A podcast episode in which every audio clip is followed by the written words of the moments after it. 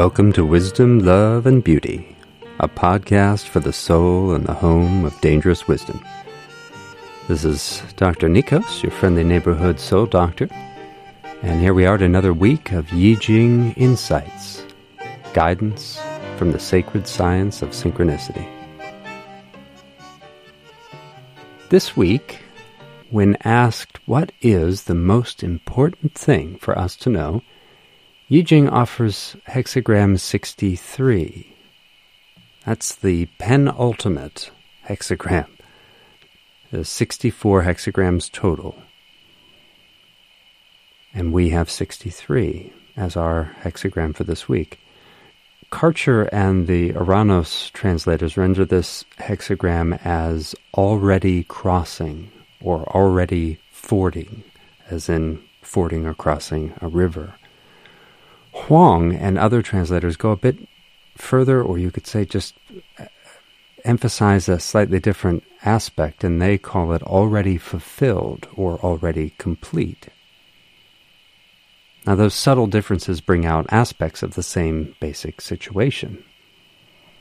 In life, we want to make a great crossing, to accomplish our true purposes. Maybe we need to make several great crossings, major endeavors. There's a time of not yet crossing these great rivers, and there's a time of crossing them. Now it's interesting to think that some translators are calling this hexagram already fulfilled or already complete, but it's not the final hexagram. It's hexagram 63, not 64. So it's already complete, but not complete. There's a kind of warning here from Yi Jing about our attitude toward important tasks and even small ones too. In general, when things are going well, we get addicted to success sometimes. We hunger for more success. Other times we can rest on our laurels and we don't continue to challenge ourselves and take care of what we have put in motion. The advice from Jing could m- mean something different as well. It could mean that we feel stuck. And that if we can appreciate our lives, we can appreciate that we're already in the midst of a great crossing that we think hasn't come yet. And we could try and exercise a philosophical I- imagination here. First, bring to mind your highest values. What matters most to you? Maybe it's wisdom, love, compassion, family, creativity, the community of life. Or just bring that to mind. We talked about this last week, a single virtue. See if you can bring to mind one virtue and just savor it for a moment, something that you think is part of the structure of reality itself. And if you need time, you can pause here for a moment. And now imagine your best life. Maybe that's the way to put it. Or imagine some impossible dream that you really want to accomplish. Just, it would be the thing that you would be so proud to be the central accomplishment of your life. So let it be as big as you can make it. And again, pause if you need time to think about it. And now consider any difference you notice between where you are now and what you wish could be the case for your life and the world. Now, if you do notice a difference, could you imagine the story of your life in such a way that this moment right now is totally integral to making that dream come true? What is it about this moment? Could you imagine something about this moment that would make it integral? What's the inflection point that is about to happen? Can you sense it? Could you invite it?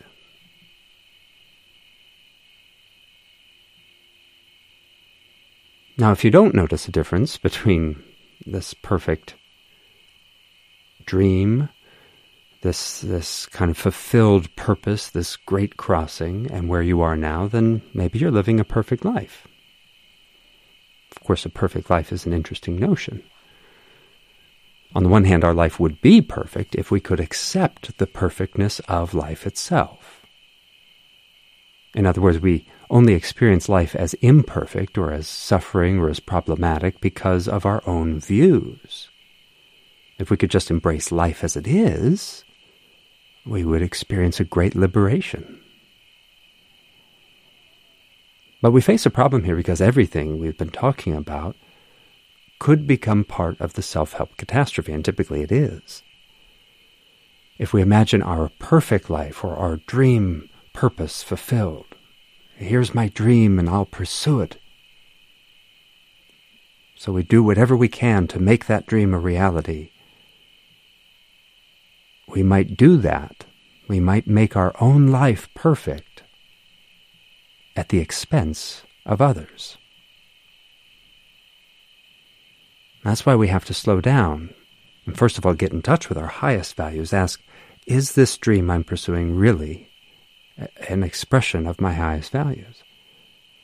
And if it is, then how could I, how could we begin to think the way Yi Jing teaches us to think? Which has to do with delicate, subtle, and profound interdependencies Now, that would help us to avoid the self help catastrophe. But then we have the other side of it. We might insist that we already see the perfection of life.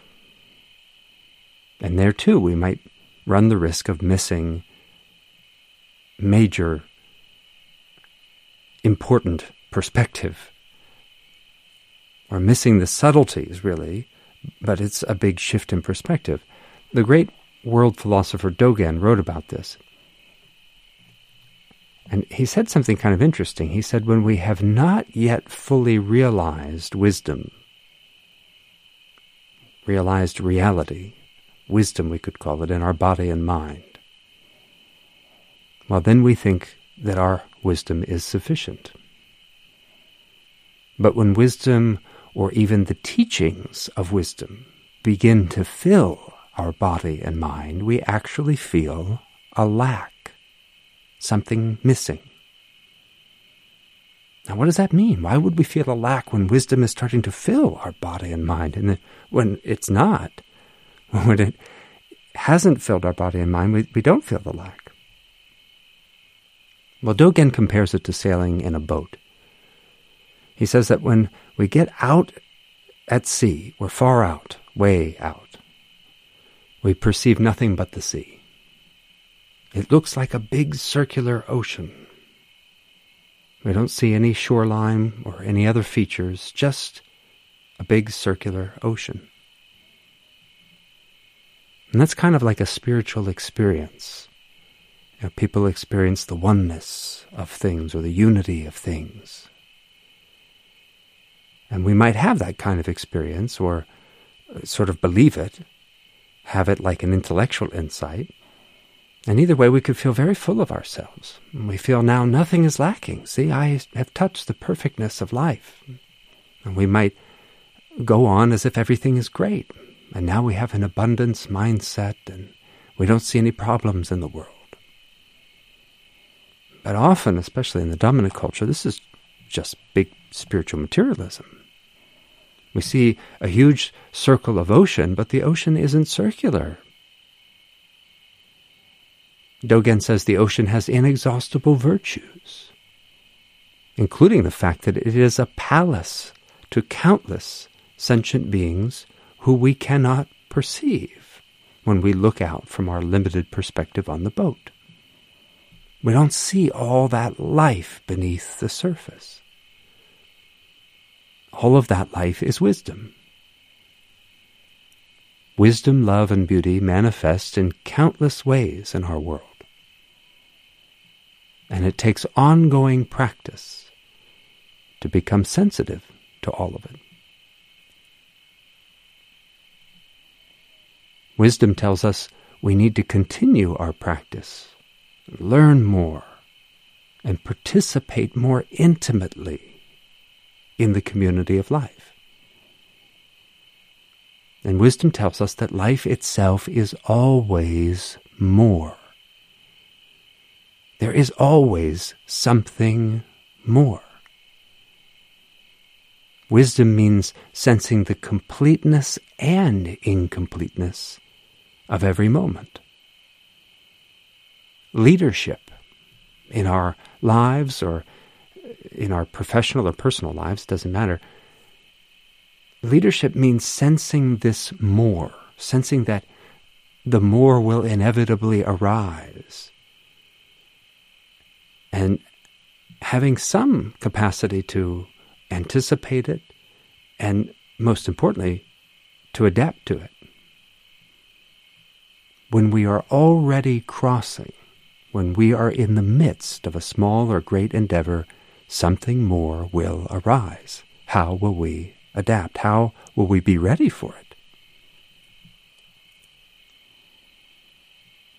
Even walking down a familiar street, we may encounter a new crack in the pavement, or a speeding cyclist, or a little insect trying to survive. Life doesn't stay static. There's always more. And if we don't stay engaged with our own life, with the life we share, this moreness of life could become bad karma for us or for someone else. We might trip over that new crack in the pavement. We might step in front of that speeding cyclist. We might trample that poor little insect for no reason. But if we stay engaged and responsive, then we begin to sense the moreness, always more, every moment unfolding as always more. So allow yourself to feel the already crossing nature of your life this week and the moreness that goes with that. Appreciate the perfection, the completeness of things, but also their incompleteness. That there's more to practice, more to see, more to participate in, and to help unfold. Well, next time we'll have further insights into this archetypal patterning and we'll look at, oh, what do you know, a single moving line. We're back to that again. And in the meantime, if you have questions, reflections, or stories of synchronicity to share, send them in through dangerouswisdom.org, and we might bring some of them into a future contemplation. Until then, this is Dr. Nikos, your friendly neighborhood soul doctor, reminding you that your soul and the soul of the world are not two things. Take good care of them.